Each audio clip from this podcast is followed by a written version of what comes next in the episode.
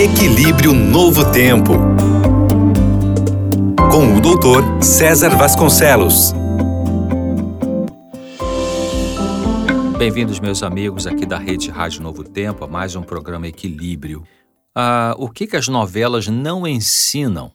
Vamos pensar um pouco nisso aí. Uma mulher disse que quando era criança poucas vezes sentiu como tendo o suficiente de qualquer coisa, especialmente amor e aprovação. Ela sentia que, independente de que seus do que seus pais fizessem ou falassem, ela sempre queria mais. Ao ficar adulta, tentou preencher suas necessidades de maneiras variadas. Comia demais, na ideia de que preencheria o vazio com alimentos. Comprava compulsivamente, sempre procurando uma mercadoria que a fizesse feliz.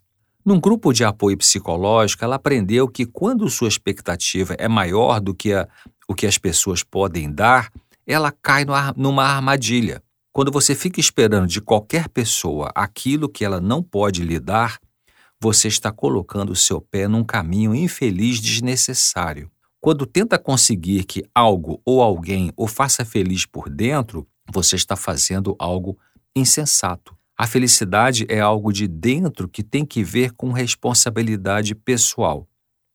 Nenhum ser humano tem o poder de nos fazer completos, plenamente felizes, saciados por inteiro. Isso depende do relacionamento de cada um com Deus e de trabalho pessoal.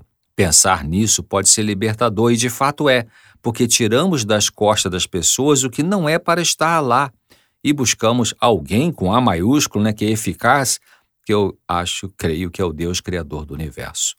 É, pois, importante que cada um pense o seguinte: que comportamentos utilizo para tentar preencher as minhas necessidades de atenção, de afeto, de aprovação? Eles me prendem ou me libertam? Estão baseados em expectativas realistas ou ilusórias? Outra pessoa narrou que começou a perceber que, quando era bem cuidada por alguém, sentia uma mistura de bem-estar e sofrimento.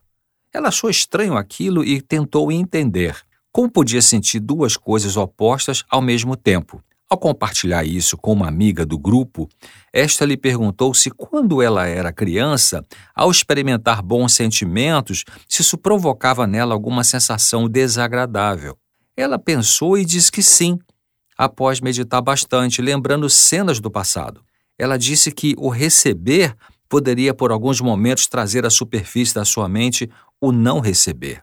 Alguns podem não pedir afeto, carinho, atenção por medo de receber menos do que desejam, em vez de aproveitar o que podem ter, então perdem isso e ficam sem nada, com medo de não ter tudo o que desejariam receber. É comum pessoas fazerem a transferência do que faltou de afeto na sua relação com seus pais ou os cuidadores, né? Uh, para fazer essa transferência para namorados e namoradas. E lá no casamento também. Então fica uma misturança né, danada de sentimentos, porque, em parte, o que cada um sente pelo outro é algo da, do relacionamento mesmo. Namoro, né, namorada, namorado, noivo, noiva, marido, mulher. E parte né, do que a pessoa está sentindo é o que cada um projeta no outro daquilo que tinha de bom e de ruim do que havia na infância com os pais. Muitos vivem numa relação obsessiva, querendo que o outro se torne tudo de bom para se sentirem bem consigo mesmo. De novo, a armadilha. Colocar a esperança de ter serenidade e paz interior na dependência do comportamento de alguém fora de você mesmo. Muitos vivem anos esperando que os outros mudem para serem felizes. Mas é possível aprender a dar amor incondicional e aceitação independentemente de como você é tratado. Este é o caminho da felicidade que as novelas realmente não ensinam. Está, esse texto é baseado numa reflexão muito interessante de um livro do Alanon, 2005, chamado A Esperança para Hoje. Bom, aguardo você aqui no próximo Equilíbrio, se Deus quiser. Até breve.